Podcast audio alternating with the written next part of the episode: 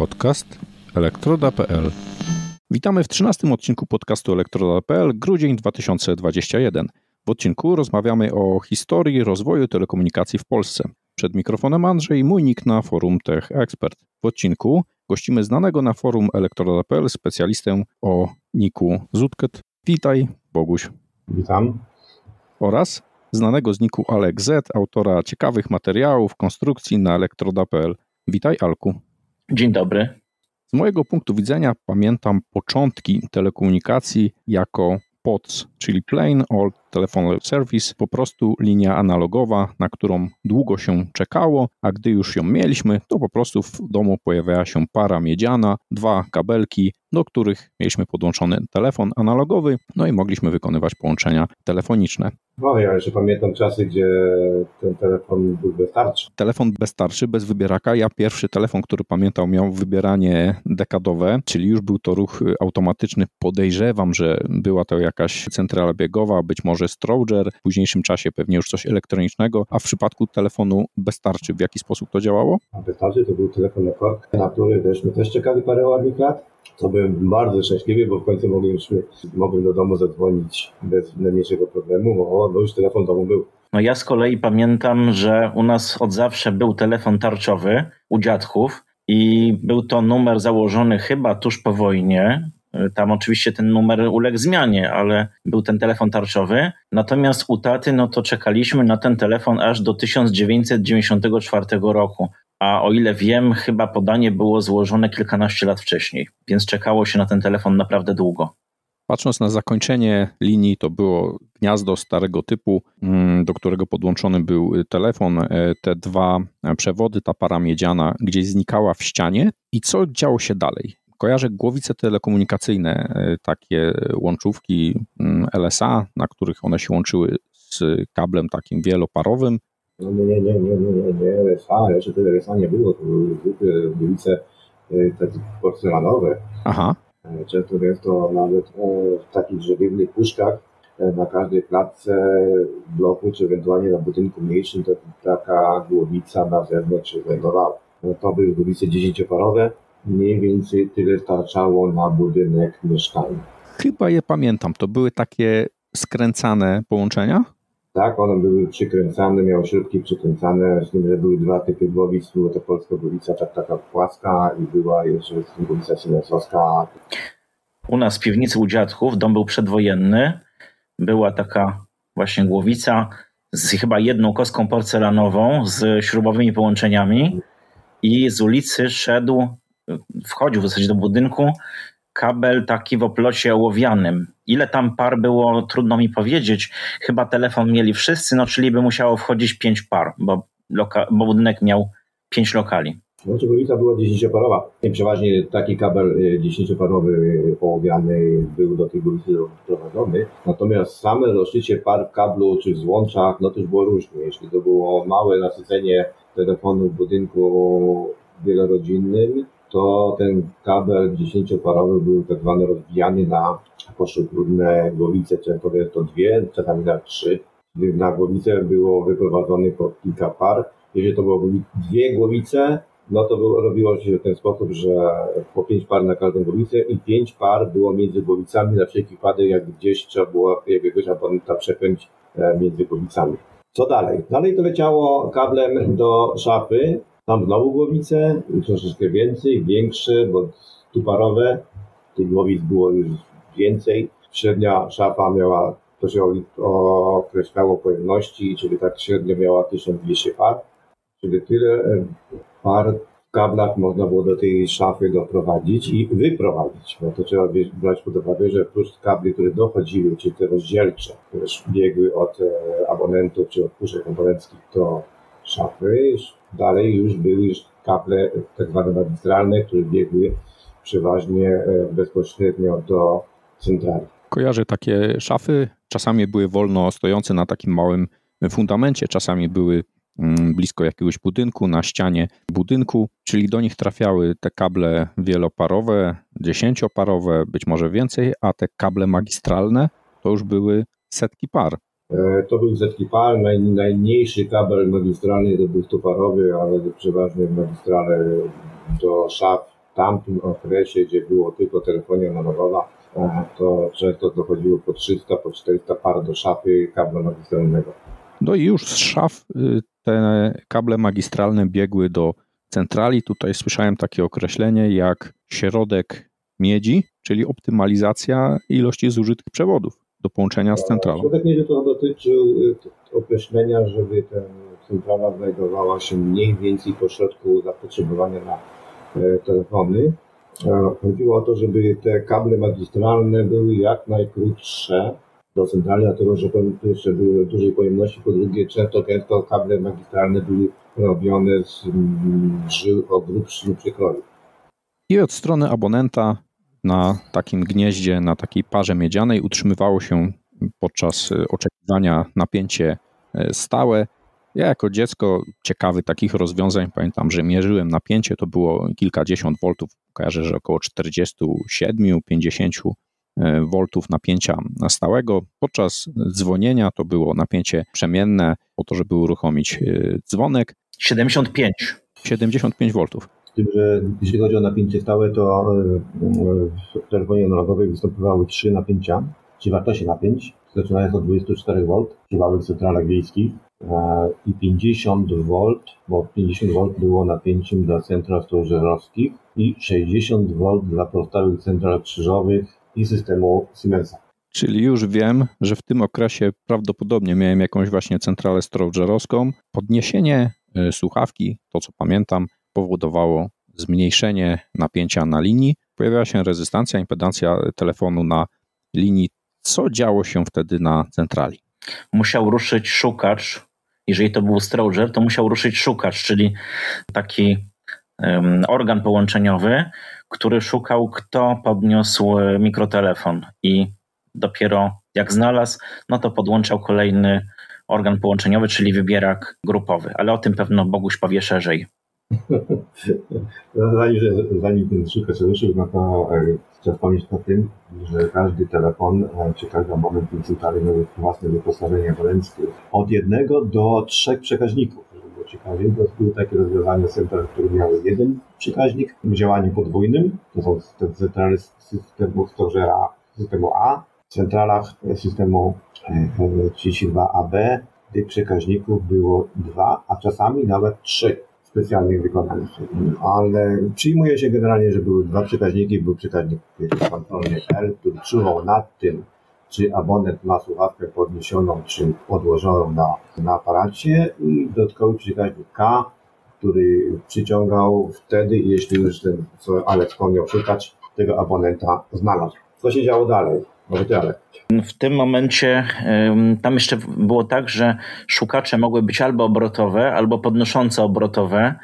I dla takich większych e, central, no to w grę wchodziły jedynie e, szukacze podnoszące obrotowe, i to mm, były zespoły o bardzo bogatym wyposażeniu przekaźnikowym. No w każdym razie ogólnie rzecz biorąc, ten zespół miał za zadanie podłączyć e, abonenta pod wybierak grupowy, wolny wybierak grupowy. Jeśli wspomniałeś o tym wyposażeniu, bogatym wyposażeniu przekaźnikowym, to pozwolę się tu wtrącić, że to nie chodziło o wyposażenie w samym wybieraku, bo wybierak miał tylko dwa przekaźniki, szukacz, przepraszam, natomiast było bardzo, bardzo bogate wyposażenie pomocnicze do całego systemu szukaczy, gdzie następowało określenie czy wyróżnienie pozycji w polu komutacyjnym, gdzie ten abonent się znajduje, żeby szukać, który został wyznaczony do pracy, mógł go znaleźć. I stąd właśnie była ta spora ilość przekaźników w wyposażeniu startowym, a jako ciekawostkę mogę podać, że nawet znajdowała się tam lampa elektroniczna. Czy te zasoby były ograniczone? Czy gdyby się umówić i podnieść na przykład w mieście wszystkie słuchawki w kilku blokach, to byśmy zablokowali zasoby centrali, szukacz by nie mógł, y, nie byłaby wystarczające zasoby, czy to było wyskalowane na tyle osób, ile jest abonentów? Zdecydowanie zabrakłoby. Zabrakło. Zabrakłoby to i to bardzo szybko, bo y, przyjmowało się, że jeden szukacz na 10 abonentów. Na centralach miejskich troszeczkę ten współczynnik był inny, w zależności od tego, jaka to była centrala, gdzie była umiejscowiona i czy centrala obsługiwała te zwane wiązki PBX-owe, wtedy tych szukaczy było więcej, ale generalnie można było centralę zaprowadzić. Czym to skutkowało? Brak sygnału w słuchawce? E, dostałbyś sygnał zajętości albo, albo ewentualnie niedostępności. Okej. Okay. Bo jednak no, w większości chyba przypadków było tak, że to wyposażenie abonenckie pozwalało w przypadku, kiedy szukacz był niedostępny, był, był, był zajęty, no podać jednak sygnał y, niedostępności albo zajętości w kierunku tego, który podniósł. W czasie to było różnie. Ja tam powiem, że był podawany sygnał, y, sygnał nieosiągalności, w prostszych wersjach był sygnał zajętości, a bywały wersje, gdzie po prostu cisza. Ja pamiętam z tego okresu właśnie sygnały generowane przez y, centralę, czyli sygnał zajętości, e, sygnał po podniesieniu słuchawki, sygnał dzwonienia. No i tutaj było mocne rozgraniczenie, rozmowa lokalna, rozmowa miejscowa z wykorzystaniem tej samej centrali i rozmowa międzymiastowa, gdzie było to takie charakterystyczne marszrutowanie, taka szybka, taki szybki sygnał, on nie zawsze kończył się sukcesem. No właśnie, jak to wyglądało? Gdy dzwoniłem w zakresie miasta, dostałem, e, ten, ten szukacz mnie znalazł, dostałem sygnał, Y, wtedy to było wybieranie dekadowe na takiej y, centrali biegowej. Co działo się dalej, gdy wybierałem numer miastowy? Może jeszcze zanim przejdziemy dalej, powiemy parę słów w ogóle skąd się te sygnały brały. Y, mianowicie w centralach Strogera były do tego specjalne maszynki sygnałowe, takie elektromechaniczne przetwornice wraz z systemem przekładni i krzywek, które w odpowiedni sposób taktowały te wszystkie sygnały. W późniejszym czasie były to już elektroniczne zespoły sygnałowe, e, zrobione już normalnie na układach e, scalonych i tranzystorach. Że pamiętać o tym, że sygnał nieosiągalności typowy ten trójtonowy początkowo na centralach sożerowskich nie występował. On się pojawił dopiero wtedy, jak na dalej weszły maszynki sygnałowe elektroniczne. Wspomniałeś o sygnale marszrutowania, to był specjalny sygnał marszrutowania, ale on się też pojawił dosyć późno. Początkowo tego sygnału na centralach stereożerowskich nie było, po prostu on był kompletnie niepotrzebny. On się pojawił dopiero wtedy, jeśli jak w węzłach pojawiły się centrale elektromechaniczne, ale już rejestrowe. Potrzebne to było po to, że tam procedura zestawiania połączenia między zdolami była troszeczkę inna, przez to gęsto trwało to dłużej niż na centralach stereożerowskich, o. A dlaczego to w międzyczasie może wytłumaczymy? I żeby abonenta zająć czymś, to puszczano mu właśnie tą marszrutę, żeby on ją posłuchał, a w międzyczasie centrale zostawiały połączenie.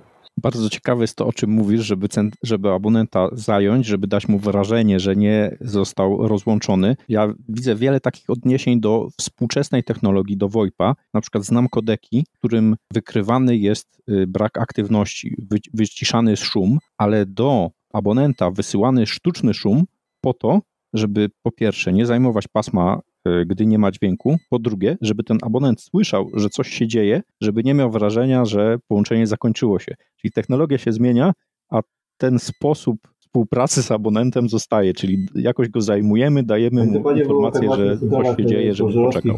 W systemach biegowych, nie tylko stożerowskich, ale w systemach biegowych, gdzie e, abonent decydował o całym połączeniu, czyli od chwili wybrania pierwszej do ostatniej cyfry, sterował organami w poszczególnych centralach, więc tutaj nie było problemu. Natomiast jeśli po drodze znajdowała się centrala e, rejestrowa, gdzie abonent, czy był abonent podłączony do centrali rejestrowej systemu krzyżowego, najczęściej to były centrale K65 i K66, polskie zresztą centrale, e, różne mają opinie. Ja uważam, że jeden był z lepszych central, gdzie abonent e, wybierając cyfry magazynował, czy centrala magazynowała cały numer abonenta docelowego i dopiero na podstawie e, tych numer e, wybranych cyfr centrala decydowała, którędy puścić połączenie i jaki użyć kodek, czy jaki wysłać, w jakim systemie wysłać cyfry do następnych central. Bo centrale krzyżowe mogły wydawać e, cyfry zarówno w kodzie dekadowym, jak i w kodzie znakozmiennym, jeśli współpracowała powiedzmy z drugą centralą systemu krzyżowego. I tutaj właśnie, jeśli wydawanie cyfr było realizowane do centrali docelowej biegowej albo do węzła biego, e, central biegowych, to też tak mogło być, więc procedura wydawania tych cyfr, powiedzmy pięciu cyfr czy czterech, e, no dosyć długo trwała, szczególnie w dekadzie i stąd właśnie się pojawił ten sygnał, sygnał e, maszytolany.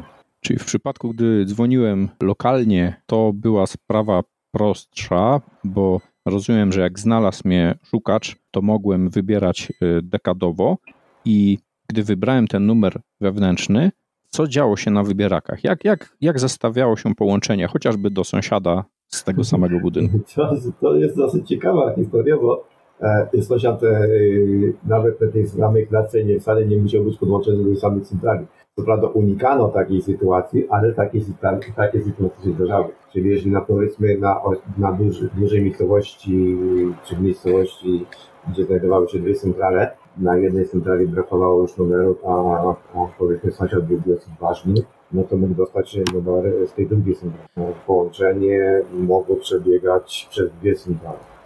Ale przyjmijmy może właśnie taki prostszy wariant, kiedy jednak jest to w obrębie jednej centrali, to no było to rzeczywiście zdecydowanie prościej i myślę, że Boguś to, to nam opowie jednak. W obrębie jednej centrali to wtedy Przylubiliśmy do tego początku, że jakiś abonent podniósł słuchawkę i już dostał sygnał odgłoszenia, czyli miał informację, że ma połączenie z zespołem połączeniowym, który już może realizować połączenie, które on chce uzyskać. Wybierając pierwszą cyfrę, powodowało to, że wybierak podnosił swoje szczotki do góry.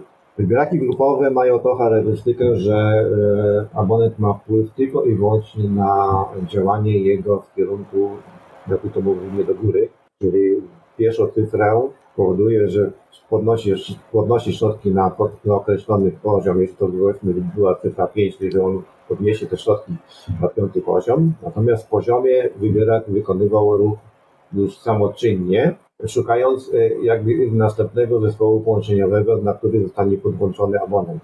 To musiało się stać między wybraniem jednej a drugiej cyfry, czyli to szukanie zespołu połączeniowego następowało bardzo szybko. Czyli tutaj widzę następny moment, gdy mogłem się nie dodzwonić. Jeżeli miałem zajęte wszystkie e, te wyjścia, wyjścia wybieraka, wybieraka. po wybraniu pierwszej cyfry mogłem dostać e, tak. sygnał e, zajętości lub ciszę. Tak, zgadza się.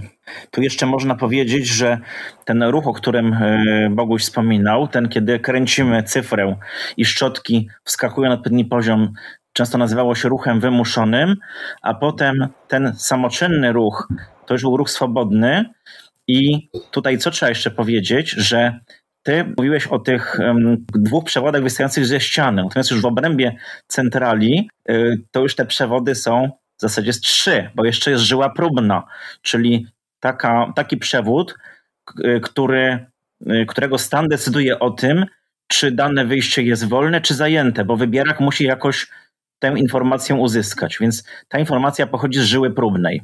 Ciekawostka jest to, jak mówi, że e, owszem, na pierwszym stopniu wybierania mogła być taka sytuacja, że po wybraniu pierwszych studiów abonent dostawał sygnał nieosiągalności, ale nie taki trójtonowy, a dostawał sygnał taki krótki zajętości.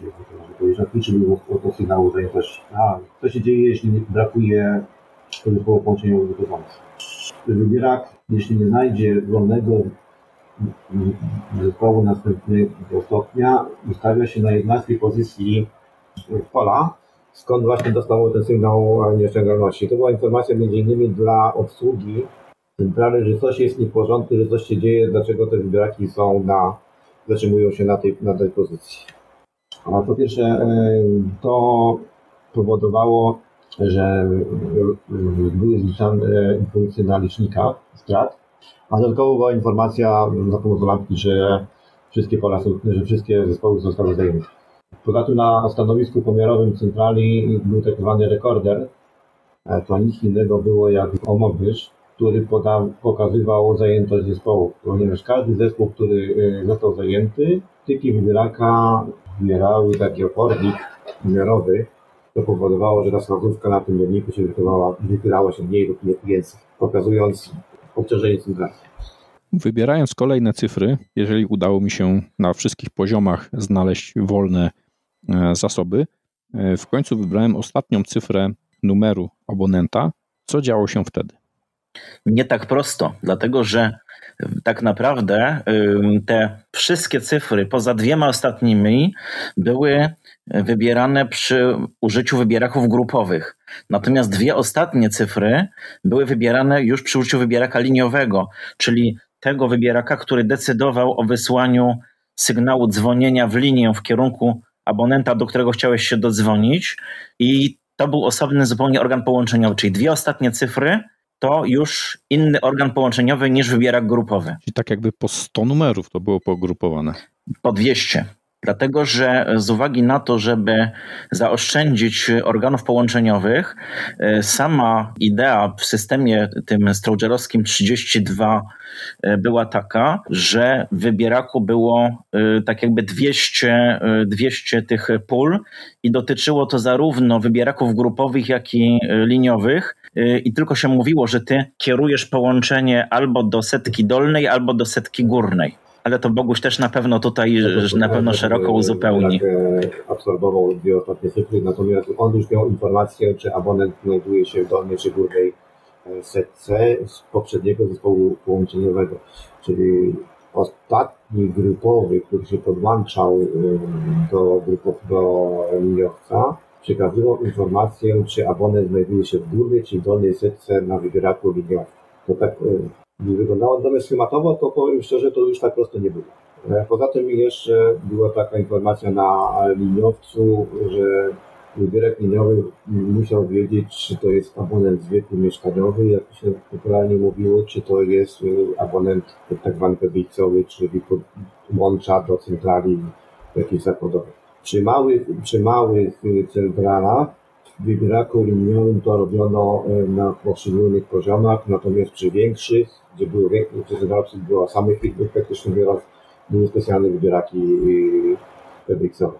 Czyli wybierając numer, nawet nie miałem świadomości, że przy każdej cyfrze ustawiałem w centrali kolejny wybierak, najpierw grupowy, dwie ostatnie cyfry to wybieraki liniowe, no i w końcu ta ostatnia cyfra ustawiła mi ten wybierak liniowy na jakiejś pozycji i co się działo? Jak, jak dalej wyglądało połączenie? Tu jeszcze może warto uzupełnić, że właśnie w odróżnieniu od wybierka grupowego, kiedy kręcimy te dwie ostatnie cyfry, to mamy zarówno ruch wymuszony w pionie, jak i w poziomie, bowiem kręcąc przedostatnią cyfrę numeru powodujemy ruch w pionie y, na, na stosowny poziom taki, jaka była ta przedostatnia cyfra. No i później jeszcze, w, y, no i później już ruch w poziomie też na takie pole, jakie jest ta ostatnia cyfra. No i wtedy wybierak musi dokonać sprawdzenia, czy abonent, do którego próbujesz się dodzwonić, czy jest wolny, czy zajęty. Ta informacja przychodzi na e, pole stykowe tego wybieraka z, ze wspomnianego wyposażenia abonenckiego, tego abonenta, do którego chcesz się e, dodzwonić. Jeżeli ten abonent jest wolny, no to w tym momencie rozpoczyna się wysyłanie sygnału dzwonienia w linię, przy czym w wybierakach tych liniowych było tak zrobione, że pierwszy dzwonek y, był jakby wygenerowany, znaczy samo jakby podanie tego sygnału było wygenerowane w samym wybieraku, natomiast już kolejne te dzwonienia takie w tym tonie 1, co 1 na 4, czyli jedna sekunda dzwonienia i 4 sekundy przerwy, już to taktowała maszynka. No i wtedy zaczynało się dzwonienie u abonenta, tego, którego chciałeś e, odebrać.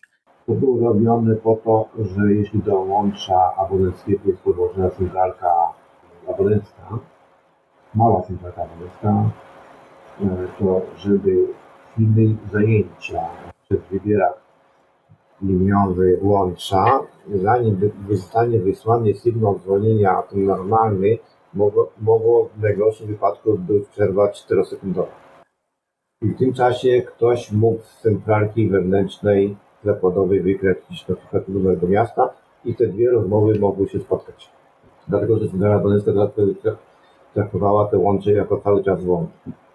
W chwili wysłania prądu wstępnego dzwonienia ta informacja w centrali abonenckiej była zakodowana, że te łącze jest zajęte dla połączenia przyrodniczego. I teraz osoba po stronie, do której dzwonię, czyli ten, e, to, ten telefon, na który dzwonię, mogła podnieść słuchawkę, zmieniała się wtedy impedancja, rezystancja tego telefonu. Co się działo? No przede wszystkim, jeżeli to była taka centrala miejska, to musiało nastąpić odwrócenie biegunowości, dlatego że był to e, taki znak dla licznika Twojego licznika, bo jeszcze nie wspomnieliśmy, że abonent miał w swoim wyposażeniu swój licznik, który zliczał albo rozmowy, jak to było kiedyś, albo już później zliczał impulsy, no tak, żeby można było policzyć, y, ile ciebie ta przyjemność kosztuje. I takim kryterium tego, że y, połączenie się rozpoczęło, było odwrócenie biegunowości linii. Dla zaliczenia też nie miało to większego znaczenia, dlatego że kurs licznikowy był przesyłany po próbnej, więc dla abonenta e, nie miało to większego znaczenia. Po żyle P w sumie idzie ten impuls, prawda? Już tak. No i trzeba wspomnieć, że jeszcze były po drodze e, automaty wrzutowe, które też potrzebowały odwrócenia pętli. Tak, bo to było kryterium z kolei zaliczenia mon- monety, połknięcia monety, bo linie do automatów tych takich wrzutowych były dwuprzewodowe, no trzecim było y, uziemienie takie tam bezpośrednio w budce nieraz do ziemi, no ale to jest insza inszość, to nie była Tak, żyła P. na centrali e, odosobnionej, czyli czy jak to woli, jeśli abonent A inicjujący połączenie dzwonił do abonenta B, który był podłączony do centrali, tej samej centrali. Inaczej to było troszeczkę, jeśli połączenie szło, jak to się mówi, w świat. Słyszałem o tym, że na takich centralach przerwać połączenie mógł abonent A, a czy też mógł przerwać abonent B? Nie. Abonent B nie mógł przerwać połączenia. Połączenie było trzymane przez abonenta A, za wyjątkiem służb specjalnych. Tu było coś inaczej, e, bo trzeba wziąć, wziąć, trzeba pamiętać, że do takiej centrali też były podłączone służby specjalne w postaci milicji, e, pogotowia i straży pożarnej. Ci abonenci o, numer, o numeracji skróconej, zaczynając się na 9, 9 początkowo, który na 999, E, Tutaj połączenie było trzymane od strony abonenta B. Okej, czyli nie był to mit, można było zablokować Można komuś było. telefon po prostu dzwoniąc do niego, tylko że płaciliśmy za to połączenie. To znaczy, po poprzednim okresie połączenia y, wewnętrzne były zaliczane jednokrotnie, więc tu nie było problemu żadnego, można było gadać czy rozmawiać, przepraszam, y, godzinami e, i te połączenie cały czas wisiało. No chyba, że obsługa centrali zorientowała się, że te wybieraki są zajęte. Zrzucić. Tak, bo y, wybieraki miały takie lampki kontrolne. Na, na, na przodzie wybieraka jest takie gniazdko T i tam jest też miejsce właśnie na żarówkę. I jeżeli byłaby taka sytuacja, że abonent B odłożył, a ten abonent A wołający nie odłożył, to zapala się wtedy taka lampka stanu jałowego tego wybieraka i obsługa, jeśli by zauważyła, no to by to połączenie po sprawdzeniu, że tam naprawdę nikt, nikogo tam nie ma, zrzuciłaby to połączenie. No tak, bo to mogło być działanie celowe, ale też mogła być na przykład awaria telefonu, złe odłożenie słuchawki na widełki i zablokujemy komuś linię w ten sposób. No ale mogłaby jeszcze sytuacja taka, że na przykład e, mm, rezystancja łącza abonenta, który zaczął wybierać e, i odłożenie słuchawki powodowało to, że, że niestety, ale wybierak dalej był zajęty, ponieważ ten prąd wpływu, jaki był, występował na linii, powodował to, że przekaźniki nie zwalniały i te połączenia wisiały. No dobrze, w obecnych systemach mamy różne możliwości powiadomienia o na przykład dostępności SMS-em, informacji na rozbudowanych telefonach VoIP i telefonach analogowych.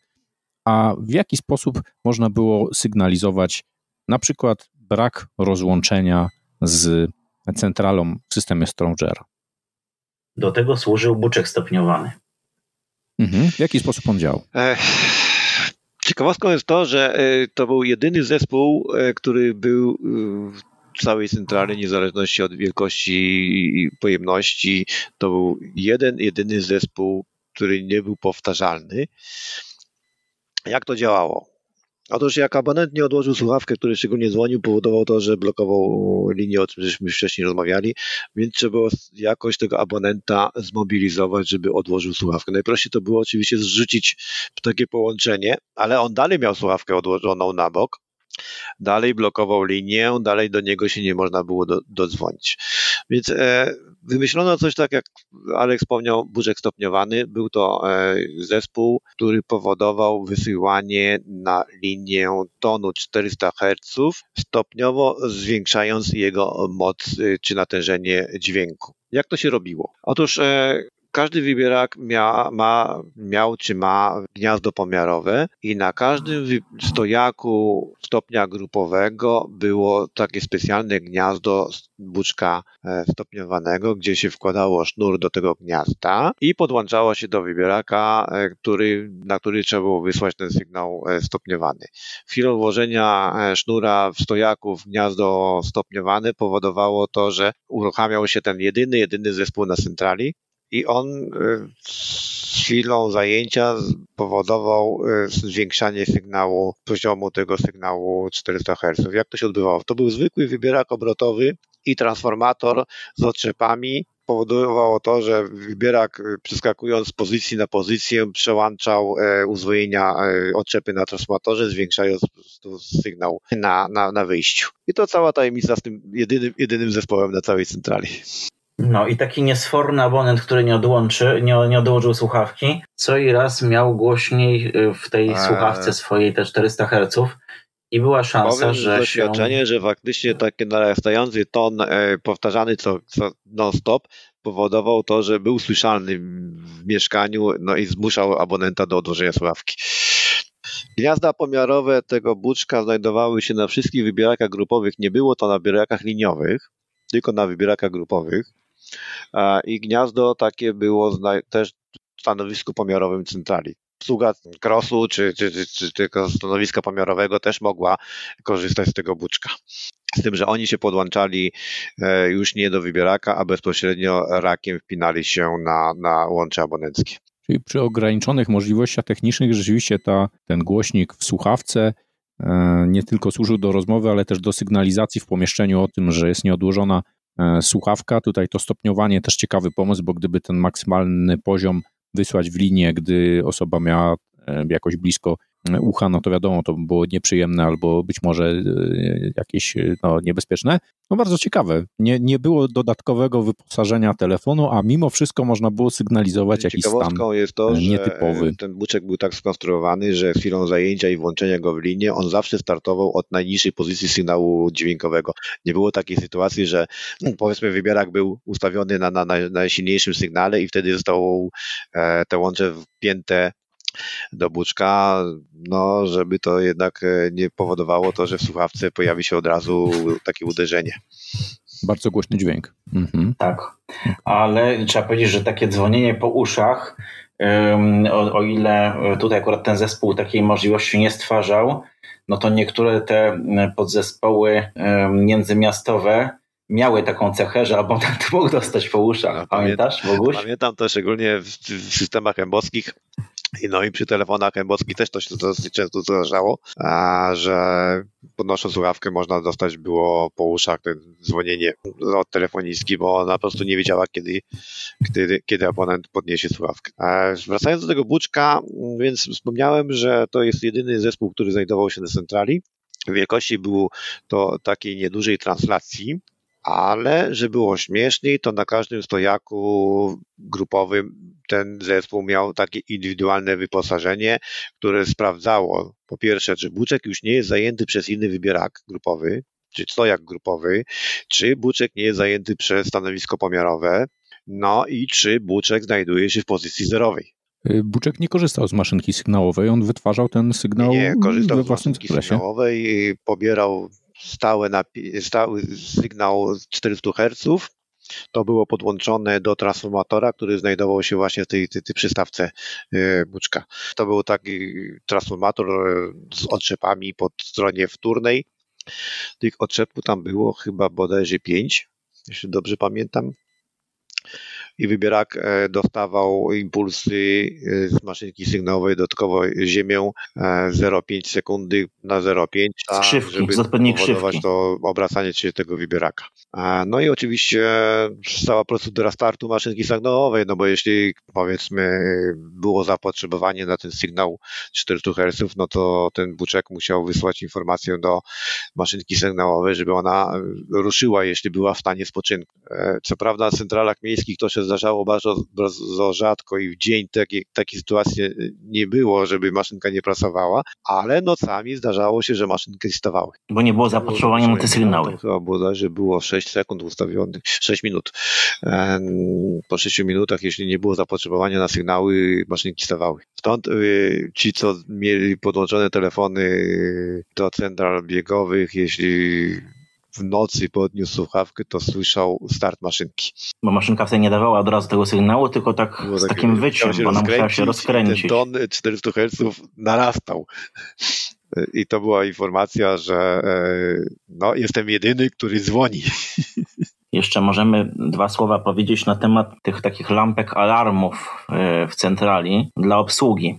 E, mianowicie, e, jeżeli coś niedobrego działo się na stojaku, no to obsługa powinna mieć o tym informację. I oprócz tej takiej lampki na samym wybieraku, o której już mówiliśmy, która na przykład sygnalizowała stan jałowy wybieraka, no to jeszcze były e, takie lampki stojakowe, które na przykład alarmowały o zacięciu wybieraka. To było dosyć groźne, bo mogło się skończyć spaleniem elektromagnesu jeśli obsługa by w porę nie zareagowała. Więc tam były takie alarmy pilne i niepilne i odpowiednie kolory lampek do tego. Że, że te alarmy pilne, e, co jak mówisz o zacięciu się wybieraków, to były różnie rozwiązywane w zależności od tego, jaka to jest centrala. Jeżeli to jest centrala ze stałą obsługą, więc e, to wyglądało inaczej. Inaczej to wyglądało na centralach e, odosobnionych, końcowych, gdzie stałej obsługi nie było. Tam zacięcie wybieraka powodowało przypalenie się by tak zwanego bezpiecznika topikowego. Na centralach z obsługą nie, włączał się alarm pilny.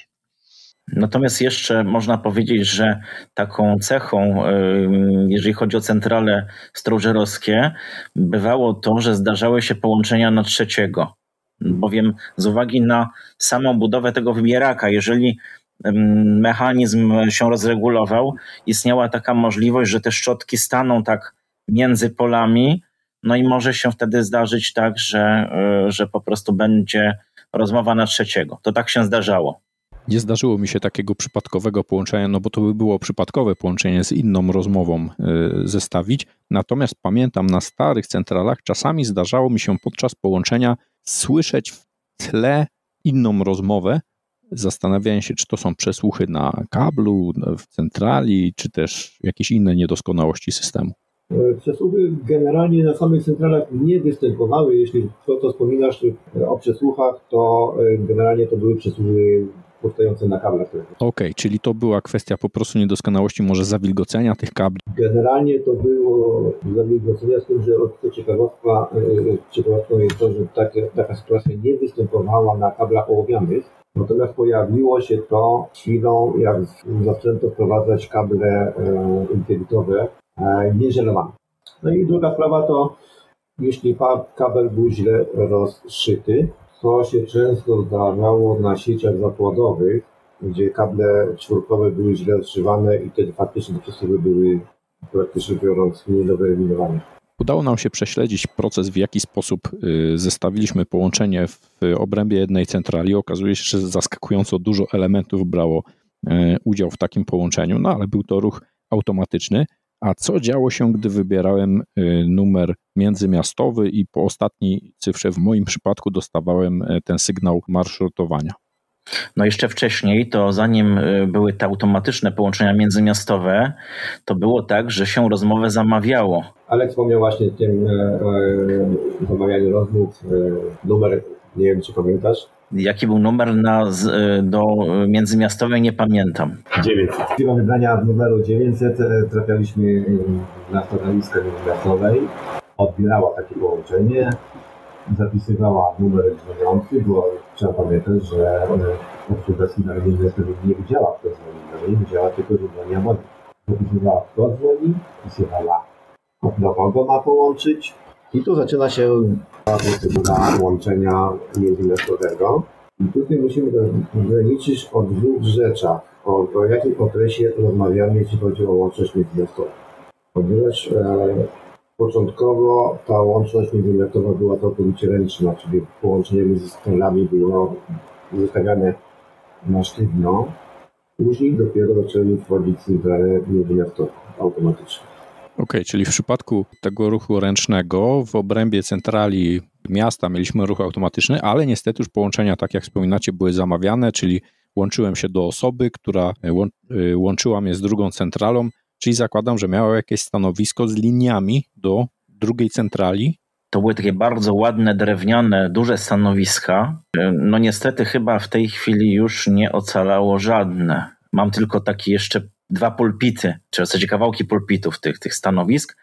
Te panie miały tam e, odpowiednią ilość e, przełączników i sznurów. E, no i w momencie, kiedy no, łącze międzymiastowe było wolne, pani mogła spróbować zestawić to połączenie. Tak więc na takie połączenie oczekiwało się i nie do końca było wiadomo, o której godzinie się to połączenie dostanie. To nie było tak, że poproszę i pani cię tam od razu łączyła, tylko zazwyczaj trzeba było na to łączenie naprawdę poczekać. Dlatego, że w takim połączeniu brały najmniej dwie telefonistki, to była telefonistka centralnej naszej, który, której my byliśmy podłączeni, no i telefonistka centralnej docelowej, która wystawiała już później połączenie na abonenta końcowego. Po drodze musiała być łącza międzymiastowe, tych łączy była ograniczona ilość, więc do tego czekało się, które te łącze się dzwoni. Polegało to na tym, że telefonistka wywoływała centralę do salonu, przekazywała informację, jaki numer ma tam ta telefonistka wybrać.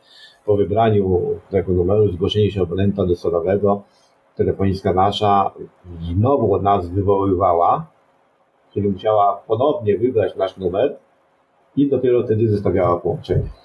Czyli bardzo duże zaangażowanie osób pomiędzy dwoma centralami, stała obsługa, też ograniczona liczba linii, te łącza międzymiastowe, e, one miały jakieś wyższe napięcie, jakieś elementy wzmacniające na trasie. Czym one się różniły od takiej linii miejskiej?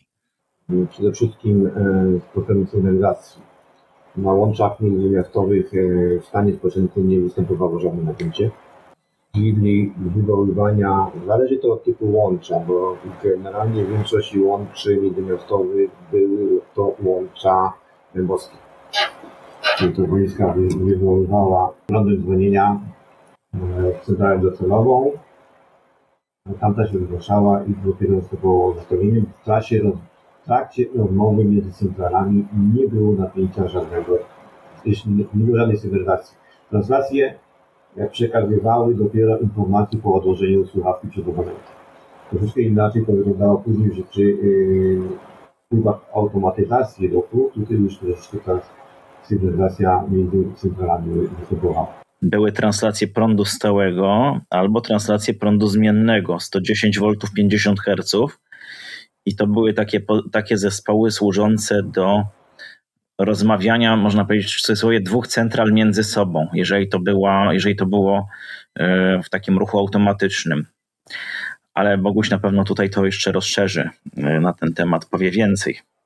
Translacje, translacje prądu zmiennego pojawiły się wtedy, jak już zaczęto częściowo automatyzować ruch automatyczny międzymiastowy, bo e, proszę wziąć pod uwagę, że e, ruch automatyczny w Polsce powstał znacznie wcześniej niż został to udostępniony abonentom końcowym. Ten ruch automatyczny był stworzony, czy półautomatyczny, jak to był stworzony dla potrzeb e, central międzymiastowych, telefonistek. Chodziło o to, żeby telefonistki mogły same wybierać e, abonenta docelowego bez pośrednictwa centrali końcowej. I tutaj się pojawiły właśnie centrale, te translacje już e, prądu zmiennego. Dlaczego prądu zmiennego? Ponieważ odległości między to już były w kilometrach.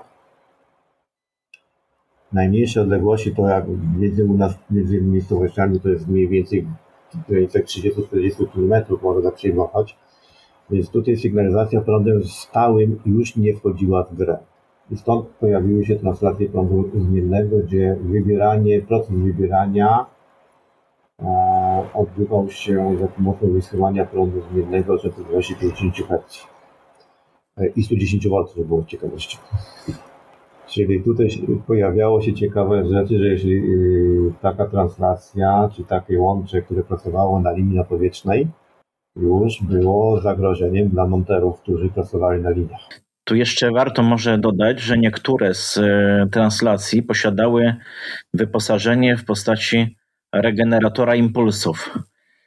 Bowiem z uwagi na to, że impulsy e, mogą ulegać zniekształceniu, e, no to zachodziła taka konieczność, żeby jeżeli taka translacja odebrała impuls, jeszcze była w stanie odebrać, żeby potem wysłać dalej w linię impuls w odpowiednim kształcie i stąd były zastosowane tam takie elektromechaniczne regeneratory tak, impulsów. Tylko, te regeneratory ale to one były bardziej stosowane na translacjach, e, przy translacjach prądu stałego, które pracowały e, między miasto, nie przepraszam, nie między centralami międzymiastowymi, a centralami w danym węźle miejskim. Bo tam generalnie właśnie sygnalizacja odbywała się prądem stałym, mimo że odległości między centralami były niewielkie, w granicach kilku kilometrów, to jednak zniekształcenie następowało impulsu i w centrali docelowej e, przy, przy translacji przychodzącej taki regenerator był właśnie stawiany. Mówisz o regeneratorze, może powiedzmy co to jest, tak dokładnie o stronie technicznej e, i co on faktycznie robił.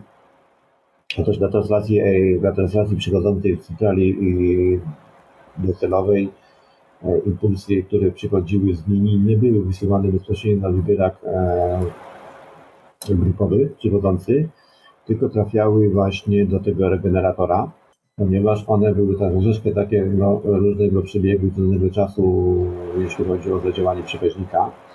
Regenerator to magazynował i ponownie wydawał e, już te impulsy do wybieraka grupowego przychodzącego już w określonej stałej częstotliwości. On to magazynował, czyli posiadał jakąś taką pamięć niewielką, tak?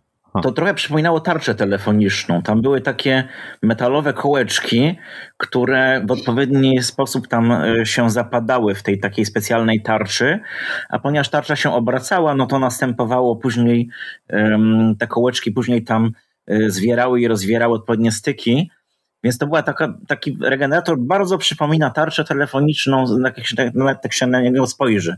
To tak trochę to tak wygląda. Z tym, że to jest taka tarcza działająca automatycznie. rodzaju, z tym, że to mówisz o regeneratorach tych, tych wcześniejszego typu.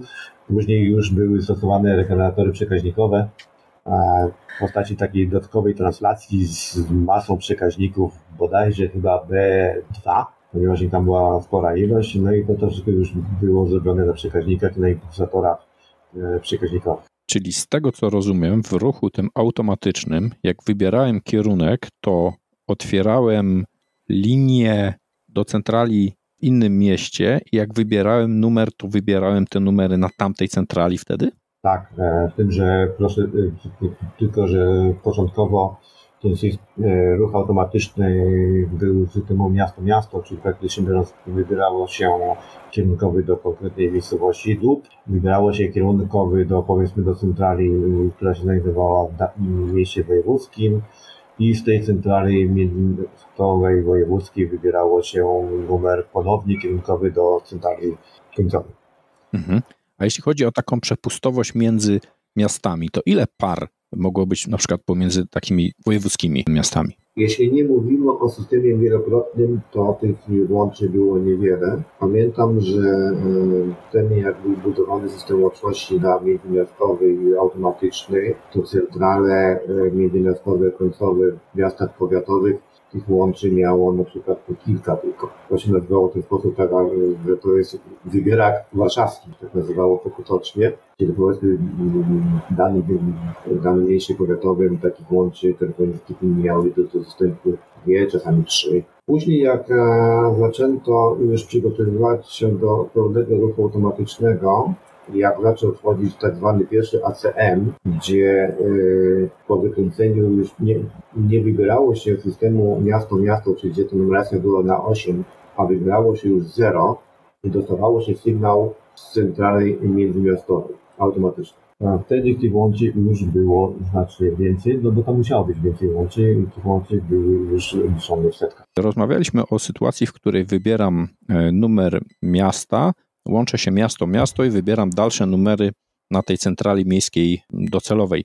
A w przypadku, gdy wybieram 0, czym to się różni? Mam więcej tych łącz i e, czy rzeczywiście wybieram wtedy na tej centrali docelowej, czy jest to buforowane i przesyłane już sygnalizacją do docelowej centrali?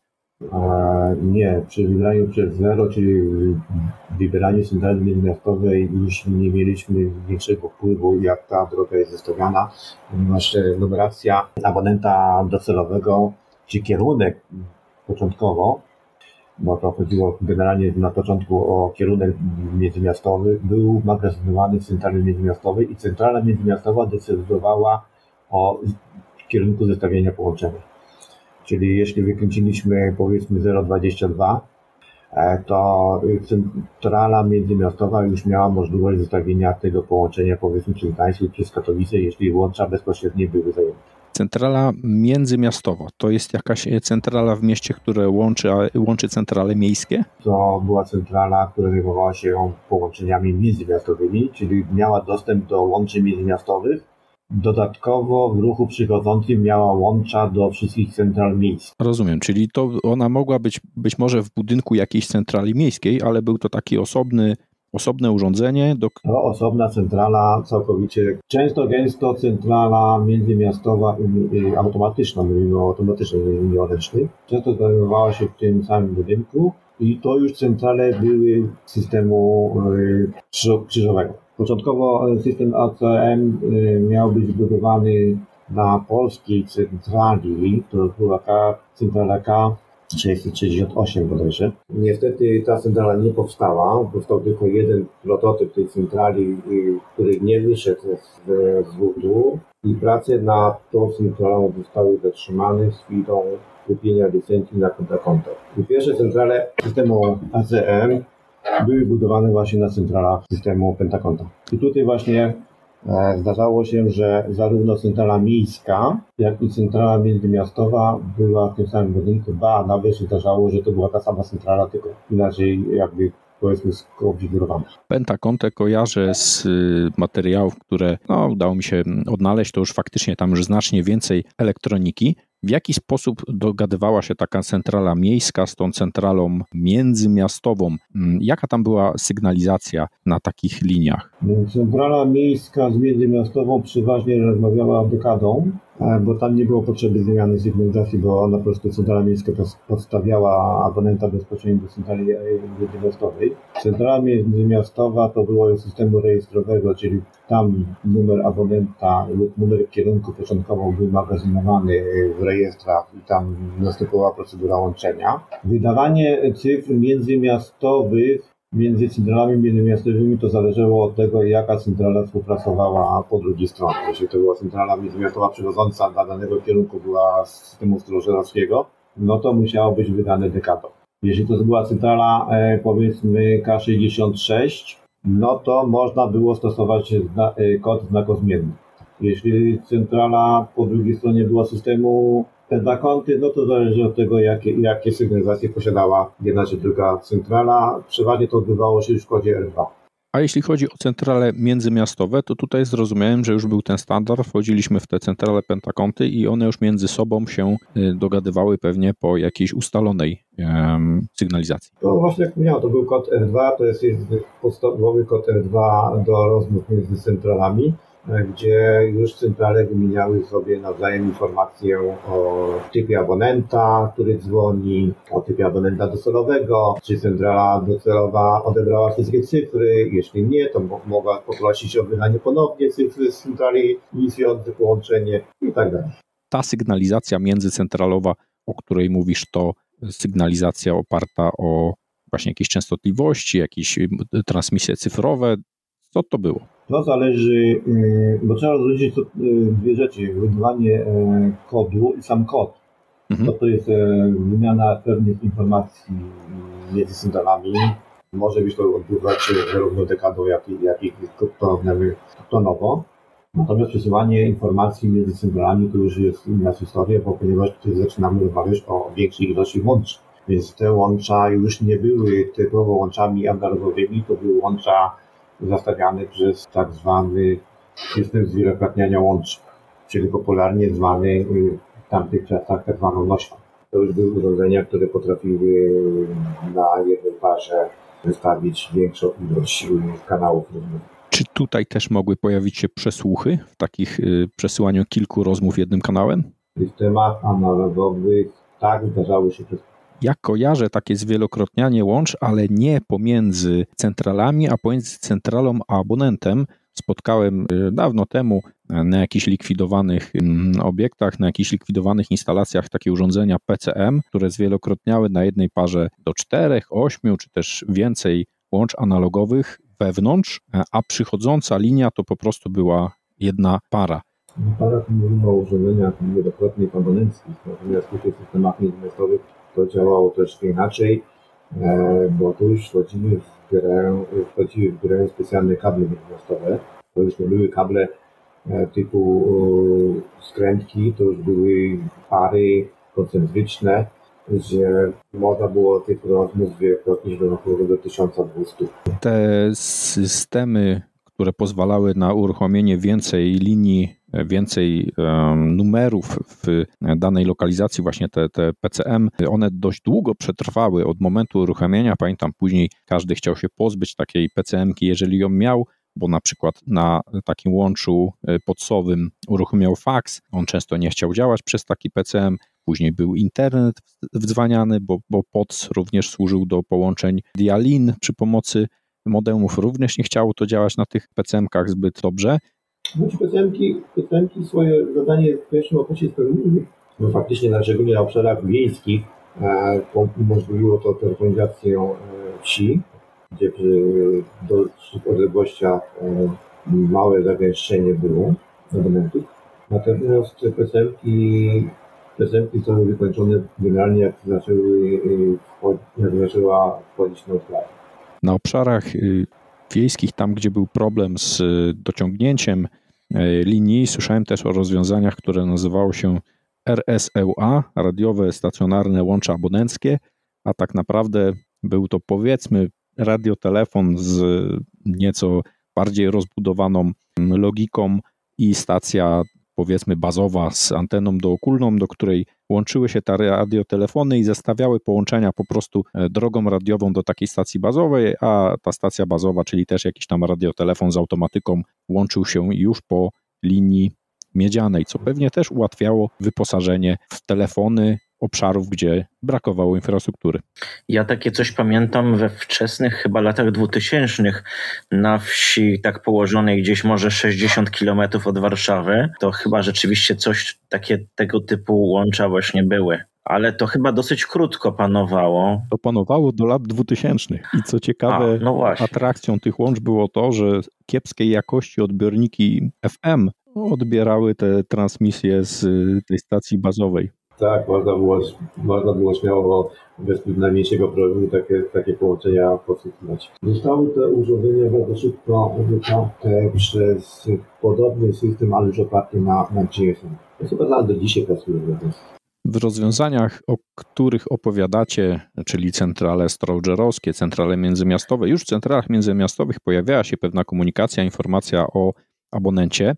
Natomiast prowadzenie central elektronicznych dało możliwość chociażby identyfikacji numeru, czyli ten klip, przychodząca informacja o abonencie, czy też wybieranie szybsze poprzez DTMF zamiast dekadowego, impulsowego, czy poza pentakontą były jakieś wcześniejsze rozwiązania, gdzie mogliśmy przesyłać informacje o numerze abonenta? Na astrologierach nie, chociaż były robione różne próby tam już przez, były takie pomysły przekazywania numerów mającego szczególnie do, do służb specjalnych. Natomiast e, DTMF pojawił się już na pentakoncie, aczkolwiek mało kto wie, że centrale systemu krzyżowego K66 też już były przystosowane do wybierania dekadowego, czyli rejestry, przepraszam, do wybierania krzyżowego, e, ponieważ rejestry tych centrum były już e, przygotowane do wyposażenia w odbiorników. Ponieważ e, żywotność central K66 okazało się krótsze niż było planowane, więc to nie zostało wprowadzone chyba poza jakimiś tam próbami doświadczalnymi czy to Pentakonty, pentakonty już miały, pierwsze nie, Później zaczęto pentakoty wyposażać w DTMF, jak być wydawany bodajże koeficjent K66 to y, centrala, o której bardzo mało słyszałem. Czy tutaj możemy ją nazwać y, tranzystorowo-przekaźnikową, przekaźnikową? Jak byśmy ją określili pomiędzy Strogerem a To jest centrala systemu rejestrowego zbudowana na w Polsce, na polskim wybieraku krzyżowym, co ciekawością jest. Taki wybierak udało mi się zachować.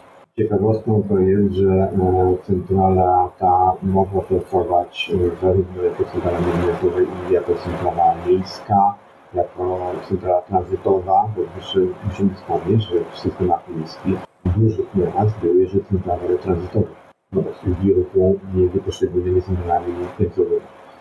Ta centrala e, tego się nadawała. System K66 mało jest znany, bo generalnie w ogóle chyba o polskich centralach mało się w tej chwili mówi. Niewiele dokumentacji się zachowało. Ja osobiście mam trochę dokumentacji K65 i K66, bo trzeba wspomnieć, że były dwa systemy. Początkowo K65 to był system central doświadczalnych jakby. Tych central zostało wyprodukowanych zaledwie kilka. Ja znam chyba o czterech tych centralach, które pracowały. Już może było więcej, ale ja przynajmniej wiem o tych, które, które, ja wiem, które były wykonane. Na bazie e, doświadczeń K65 został opracowany system K centrali K66. Z tym, że tutaj były już kilka odmian tych central. Od central e, końcowych, samodzielnych, pod przez centrale zbiorcze i centrale inwestorów. Na bazie tych właśnie, jak wcześniej wspomniałem, na tej bazie Central K66 miała być opracowana, czy była już opracowywana centrala K68.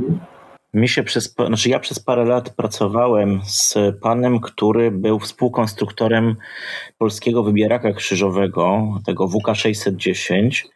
Przy czym o tym, że on w ogóle miał taki epizod, ja się dowiedziałem bardzo y, późno, bo y, myśmy pracowali, ale w projektach związanych bardziej z elektroniką próżniową, a nie elektromechaniką. I udało się y, od niego no, szczątkowe, szczątkowe takie dokumenty tam dostać no plus trochę o tym opowiedział, ale rzeczywiście no jest poważny problem, żeby, mm, żeby w jakiś sposób tą historię dokumentować. Przez długi czas było tak, że ta, ta nasza polska myśl techniczna była jakaś taka passe, jakoś taka uważana za coś gorszego.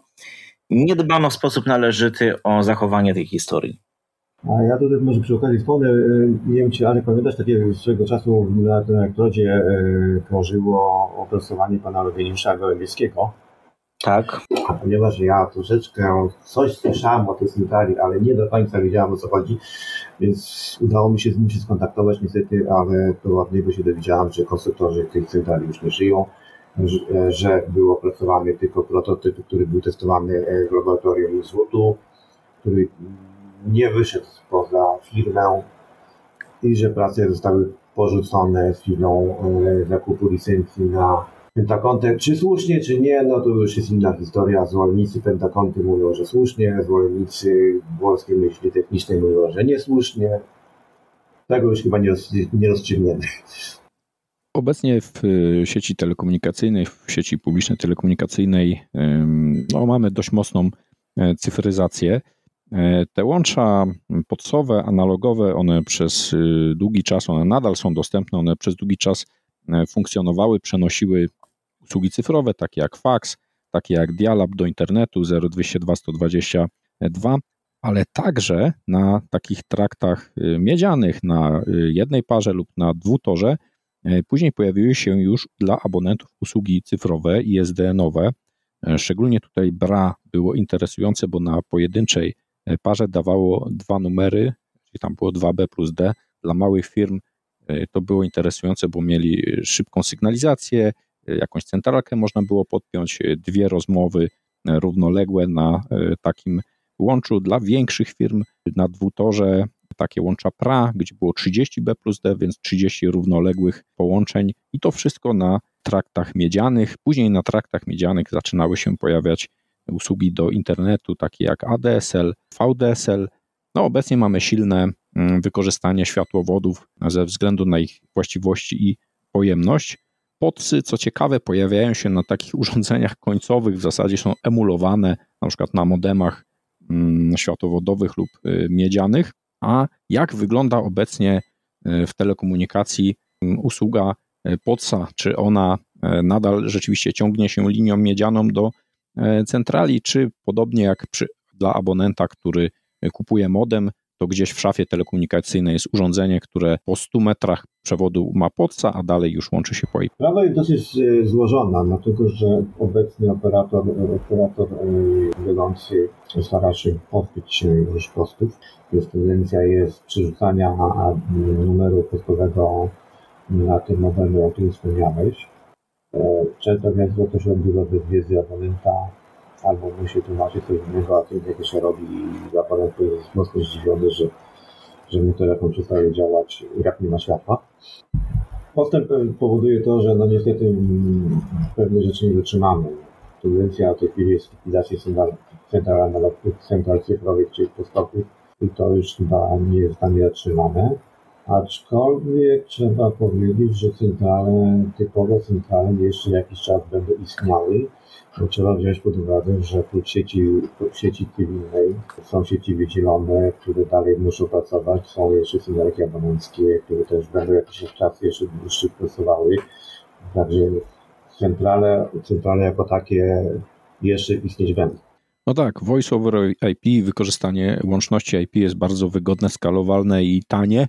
Natomiast gdy brakuje światła, okazuje się, że brakuje zasilania, okazuje się, że nigdzie nie możemy zadzwonić. Nie są one tak mocno odporne jak taka linia podsowa, która po prostu wykorzystywała zasoby i zasilanie centrali. Wspomniałeś o łączności e, wydzielonej. To też jest ciekawy temat, pewnie też mitów i legend. E, ja kojarzę, o ile dobrze rozumiem, takie dwie wydzielone łączności. Pierwsza to łączność kolejowa, oni mieli swój system łączności i central, z tego co wiem, a druga rzecz to łączność dalekopisowa. Dalekopisy, czyli takie połączenie maszyny do pisania z układem transmisyjnym i z tego co kojarzę, tam były inne centralne, inne standardy, inne linie. E, tak, jeśli chodzi o centralne e, sieci resetowe, tak jak wspomniałeś, to jest największe, najbardziej rozbudowana e, sieć central, sieci łączności resetowej to właśnie miała, miała kolej. Praktycznie biorąc w 100% automatyczną, tylko że oni opierali się na systemach e, siemensowskich central i częściowo na centralach produkcji krajowej. E, to były szczególnie centrale państwowe, kolejowe, to były systemy polskie, polskie centrale. Ale oprócz tego, oprócz tej sieci łączności kolejowej, trzeba wspomnieć, że jeszcze była jeszcze jedna bardzo duża sieć łączności. To jest łączność na potrzeby MSWiA, obecnie, a i sieć energetyki też dysponowała swoją własną siecią łączności wydzielonej. Oprócz tego jeszcze były sieci wydzielonej łączności dla potrzeb górnictwa. A także tych sieci troszeczkę w Polsce było różnych. Różnie to w okresie tym e, przemian to funkcjonowało. Jak skończyła łączność kolejowa, to większość chyba wie.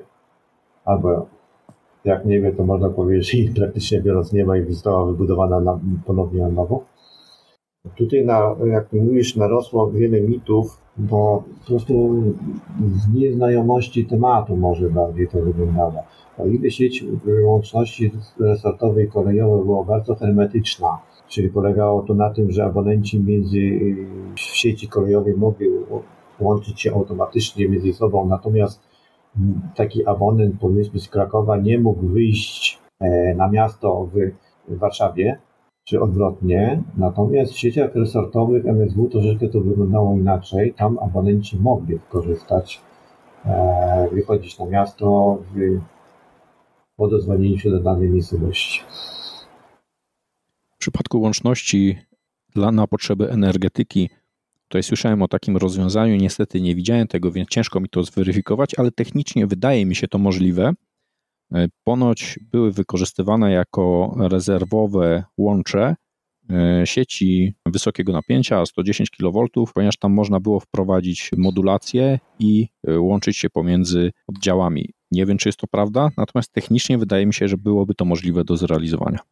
Tak, to jest prawda, wykorzystywało się to jeden przewód linii nadpowietrznej, e, tej 110, e, gdzie urządzenia końcowe czy urządzenia telefonii nośnej były znacznej mocy, bo chyba, o ile dobrze pamiętam, nadajnik był mocy 10 watów.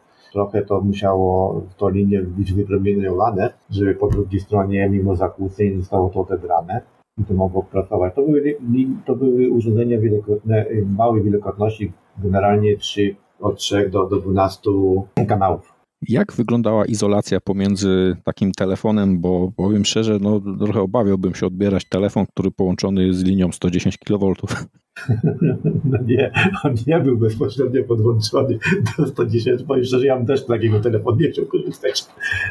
E, nie, tutaj musieliby się wypowiadać specjaliści o tych wysokich napięć, z tego co się orientuję, to do takiej linii był podłączony jakiś potężny kondensator, który to obniżał to napięcie do, do, do, do jakiegoś, szaperował to linię, a, bo tutaj trzeba powiedzieć, że to troszeczkę działało inaczej, że ta drugim przewodem e, tej telefonii nośnej była Ziemia. A więc tutaj jakoś to robiono, e, że te napięcie było obniżane do, do, do wartości bezpiecznej. Podejrzewam, że chyba jakieś tam po drodze jakieś zabezpieczenia też znajdowały się w postaci jakichś transformatorów czy, czy, czy logików bezpieczeństwa. E, dokładnie niestety, ale od strony technicznej nie wiem, jak to było zrobione. Chociaż z daleka takie kondensatory widziałem.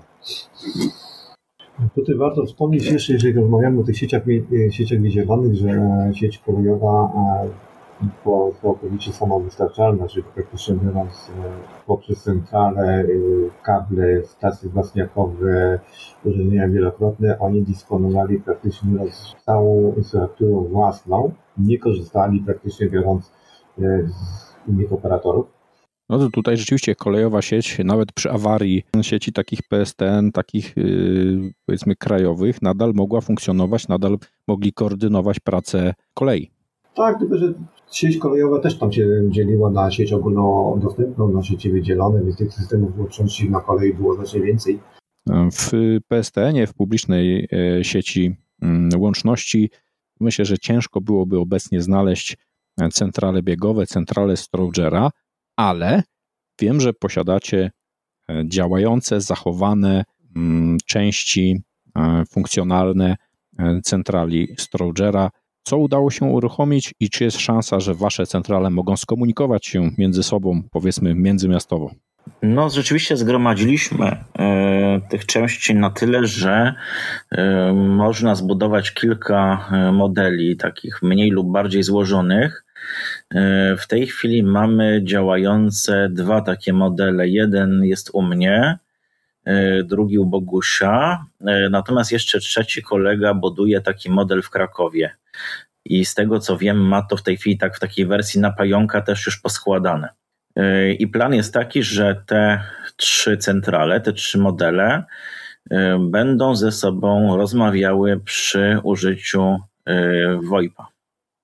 Wykorzystają linię VoIPową, która skończy się emulowanym podcem i potraktują to jako linię międzymiastową. Tak, można powiedzieć, tak, że tak, tak to mm, będzie docelowo najpewniej wyglądało. Generalnie założenie jest takie, że te centrale między sobą mm, będą mogły wybierać numery, komunikować się. Coś na zasadzie emulacji systemu łączności kolejowej, czyli docelowo planujemy to zrobić w ten sposób, że wybierając połączenie z centrali do centrali, dostaniemy zapowiedź e, miejscowości, gdzie ta centrala się znajduje. Po usłyszeniu tej zapowiedzi będzie można będzie wybrać numer abonenta. Naprawdę tu nie zrobimy jakiegoś takiego abonenta testowego, żeby nam tutaj te telefony nie dzwoniły w domu. E, lub ewentualnie kierunkowy do następnej centrali. O, to tak jak w rozwiązaniu kolejowym, bo tam można było rzeczywiście zadzwonić na następną centralę, a z tej centrali wybrać kolejną centralę w ruchu takim międzycentralowym. Tak, na centrali kolejowych można było odzwonić całą Polskę i wrócić z powrotem do abonenta, który stał na, na obok. Takie założenie też chcemy zrobić, takie założenia mamy, jeśli chodzi o te nasza, nasze modele. Na szczęście wszystkie modele są systemu strożerowskiego, więc tutaj nie będzie pod tym względem problemów Zostaje tylko temat rozwiązania sygnalizacji, żeby przetłumaczyć e, powiedzmy DTMF poprzez VoIPa mm, na z na TKD. Czyli mm, niejako będziemy musieli troszkę dostosować e, to, co już zostało zrobione, zresztą z Twoją pomocą, bo u mnie ta translacja dekada w DTMF i DTMF w dekadę działa. No tam owszem, można mieć jeszcze jakieś tam pewne zastrzeżenia i pewno jakieś tam poprawki programowe będą tutaj konieczne, no ale temat chwilowo na razie poszedł e, na półkę z uwagi też na to, że te podzespoły, które mamy, no wymagają jednak przeglądu i regulacji. To są z jakichś tam starych zapasów i wymagają konserwacji odpowiedniej. Okej, okay. jak będziecie robić połączenia międzymiastowe, to jak najbardziej to, co będę potrafił, to Wam pomogę. To jest też dla mnie temat interesujący. Cieszę się, że udaje się zachować takie rozwiązania, które no, mogą być sporym zaskoczeniem dla osób, które na przykład zaczęły swoją przygodę z telekomunikacją od rozwiązań VoIPowych. Pytanie, jaki sposób y, mogą się zapoznać z tymi rozwiązaniami. Wiem, że pojawiło się wiele, y, Alku, na przykład Twoich publikacji na elektroda.pl, gdzie przybliżasz takie, takie rozwiązania, czy pojawią się kolejne. W jaki sposób można się zapoznać z tym, co zachowaliście? Moim w ogóle takim marzeniem byłoby stworzenie takiego żywego muzeum, które by było w jakiś sposób publiczności udostępnione, ale to jest takie marzenie, myślę, że na następne lata, no bo to zarówno wtedy potrzeba odpowiedniego lokalu, dużego zaangażowania czasowego.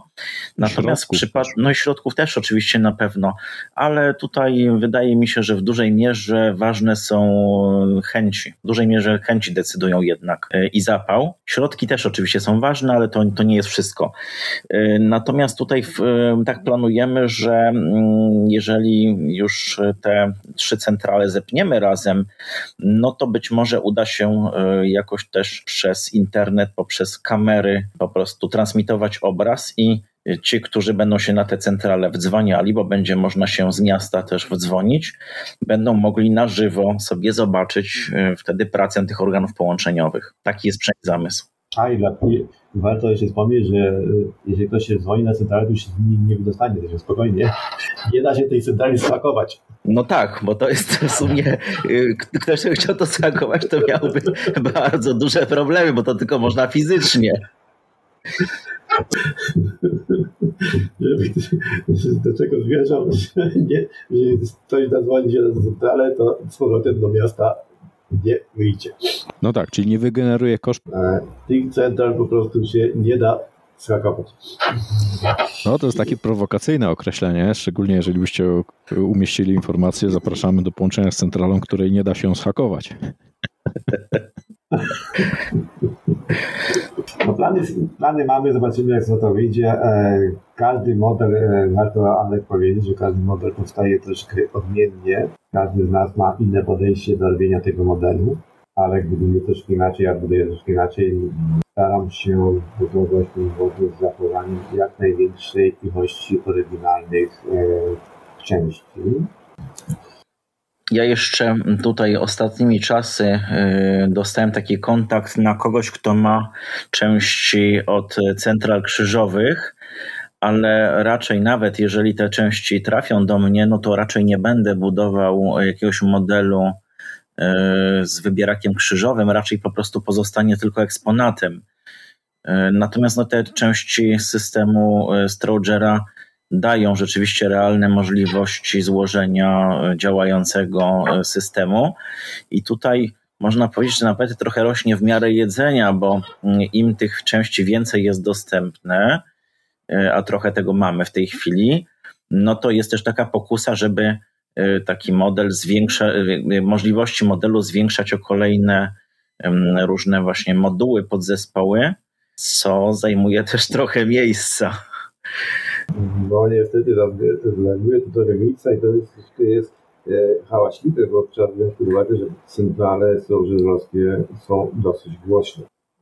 No i to jest też jakiś problem, no bo przecież tego nie postawisz e, w salonie, no bo jak to będzie wyglądało, jak ktoś zadzwoni w nocy.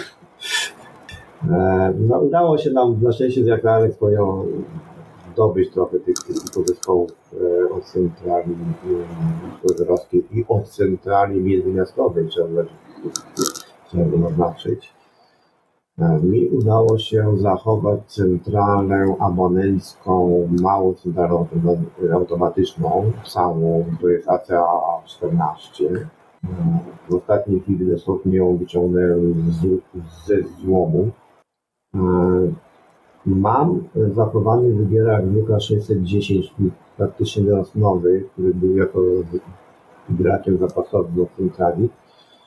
E, Mam jakieś powiedzmy plany co do tego wybieraka, chciałbym też coś zrobić na tym wybieraku, czy się uda mi to? Nie wiem, bo ciągle niestety o- o- obijamy się o, o potrzebne przekaźniki, a tego niestety jest coraz mniej bo coraz trudniej jest zdobyć, a centrala zbudowana na przekaźnikach pochłania ogromne ilości.